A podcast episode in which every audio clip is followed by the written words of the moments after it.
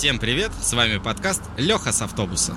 Каждое воскресенье мы рассказываем обо всем, что нас окружает. И с вами сегодня Настя. Саша. И Леха с автобуса.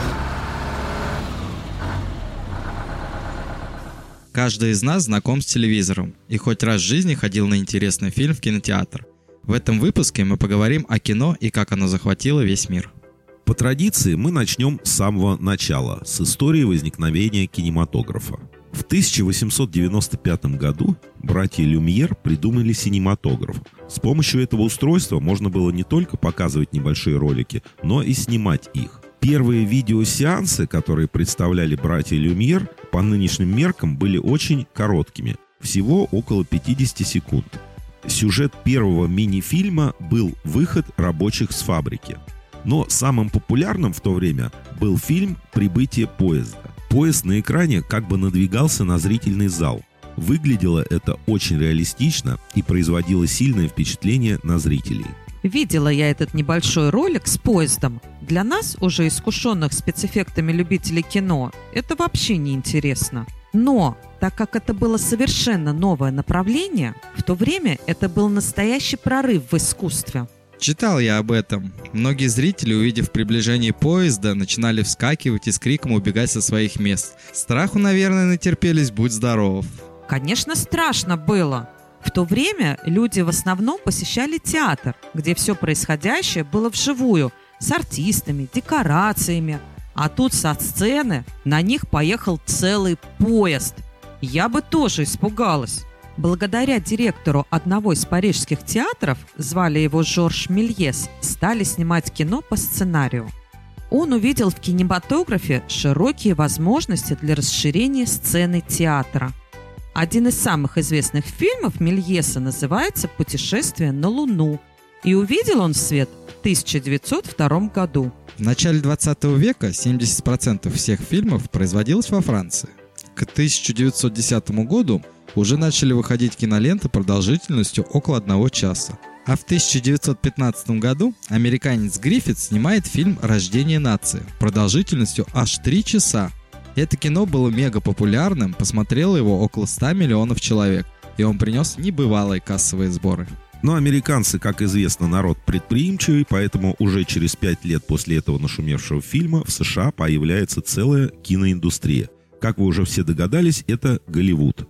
Фильмы поставили на поток, и сразу же появились продюсеры, которые взяли все в свои руки, тем самым отобрав часть хлеба у режиссеров. В нашей стране первая киностудия открылась в 1914 году. Называлась она «Ленфильм». Чуть позднее наши режиссеры приступили к экспериментам с яркими возможностями кино. Особенно хорошо удавалась им техника монтажа фрагментов фильма. Находки некоторых режиссеров, особенно Сергея Эйзенштейна, вошли в золотой фонд мирового искусства.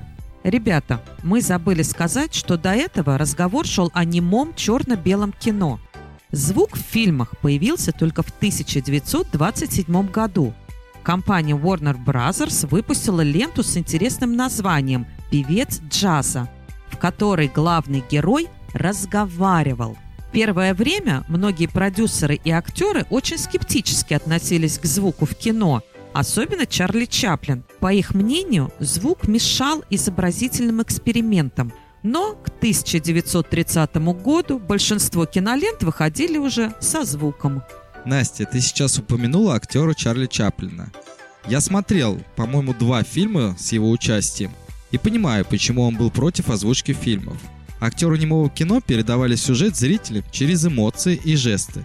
И я думаю, переучиться на более продвинутый уровень было достаточно сложно. А на мой взгляд, передать зрителям сюжет эмоциями и жестами гораздо сложнее, чем словами. Поэтому, я думаю, проблема была не в том, что нужно было поменять подход к актерской игре, а в том, что это разные жанры, совершенно иная техника. А любой уважающий себя человек, если, конечно, он настоящий профессионал, неважно, актер он или плотник, душой болеет за свое дело. Вот, Саша, согласная с тобой, да. Ну, по поводу звука Настя согласилась, значит, мы можем продолжать дальше. Фильмы озвучили, теперь перейдем к их раскрашиванию. Цветные фильмы начали снимать в 30-х годах 20 века. В 1939 году на экраны вышел фильм «Унесенные ветром». Сейчас это уже классика. Спустя только 30 лет цветные фильмы стали преобладать над черно-белыми. Постепенно стали улучшаться характеристики пленок, повышаться контрастность и резкость. Можно уже было обходиться без дополнительного света и снимать в более сложных условиях. Появляются блокбастеры. Это дорогие, с большим количеством спецэффектов и декораций фильмы. Золотая эпоха кино. Умопомрачительная игра актеров. Фильмы снимались часто в реальных условиях, от чего сильно увеличивался бюджет. Но результат превосходил все ожидания. На вскидку могу вспомнить несколько фильмов. Например, «Индиана Джонс» 1981 год, «Привидение» 1990 год, «Титаник» 1997 год, «Звездные войны» 1977 год. О, да, классные фильмы. Но прогресс не стоит на месте, и в кино тоже появляются новые технологии. Относительно недавно стали использовать компьютерную графику. Она позволила удешевить производство фильмов. Многое стали снимать в студии. Зачем ехать на остров, если его можно нарисовать? Да и костюмы часто тоже рисуют. Одним из наиболее передовых фильмов с компьютерной графикой считается «Матрица». Хорошо продуманный сценарий, потрясающая игра актеров в перемешку с компьютерной графикой принесли фильму огромный успех. Конечно, с помощью компьютера стало возможным передать э, какие-то немыслимые картинки, немыслимые цвета, немыслимую обстановку, то, что невозможно создать по-настоящему. Но мне по душе фильмы, которые снимались в реальной жизни. Живые города, масштабные декорации и красивые костюмы. В таких фильмах какая-то особая энергетика. Они более интересные, теплые, что ли.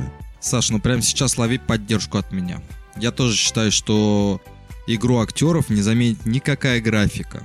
Мы когда ищем фильм для просмотра, смотрим разные подборки на сайтах, и если в ролях числится актер, который нам по душе, выбираем именно этот фильм. А все потому, что нам нравится его игра, манера разговора и поведение. Конечно, многие спецэффекты в кино не могут обойтись без компьютерной графики. Но хотелось бы, чтобы это касалось окружения, а не актеров. Пусть мимика, грим и костюмы будут настоящими. Мне тоже в фильмах важна игра актеров. Поэтому я очень люблю наше старое советское кино. «Любовь и голуби», «С легким паром», «Иван Васильевич меняет профессию», «Джентльмены удачи», «Кавказская пленница» и многие другие. Из современного мне нравится «День выборов», «День радио», «Холоп», многосерийная комедия «Елки». Очень даже ничего. А сколько известных цитат из этих фильмов ушло в народ, даже и не посчитать. Скажу по секрету, Леша любит, между прочим, у нас смотреть российские сериалы. Ой, с тобой в разведку не пойдешь, все тайны выдашь. Да, я люблю смотреть русские саги о любви. Есть такой телеканал «Русский роман», и там можно залипнуть часов так на 6, а то и на 8 в сериальчиках. Наши так любят снять супер романтическую драму, героиня обязательно приедет из деревни в город. Полюбит какого-нибудь козлика, забеременеет, потом родит, попадет под машину. Боже, ребенок в детдом, муж крутит роман соседка, героиня теряет память. И все это кончается тем, что она обязательно встретит олигарха, который ее спасет, и все будут счастливы. Ой, Леш, ну ты даешь. Я пока тебя слушала, аж прослезилась. Как ты это смотришь? Ну, мне вот нравится. А еще я люблю все части Гарри Поттера. Уже раз 20 пересмотрел. Хоть и детская, а мне нравится. А моя слабость — это детективы и приключения. Я люблю сериал «Менты», «Морские дьяволы», ну там, где Багира, ну и прочее НТВ. Также мне нравится, когда куда-то все плывут, лезут по горам, куда-то едут, что-то ищут. В общем, в таком вот формате. Про Багиру я тоже знаю. Багира, прием, прием, это Бизон. О, я тоже смотрю «Ментов». Уже по третьему кругу, наверное. Ну, сейчас начнется. Если мы будем перечислять все любимые фильмы, нам не хватит и целого года. Поэтому, друзья, смотрите качественное кино, чаще ходите в кинотеатр. А у нас на сегодня все. Всем пока.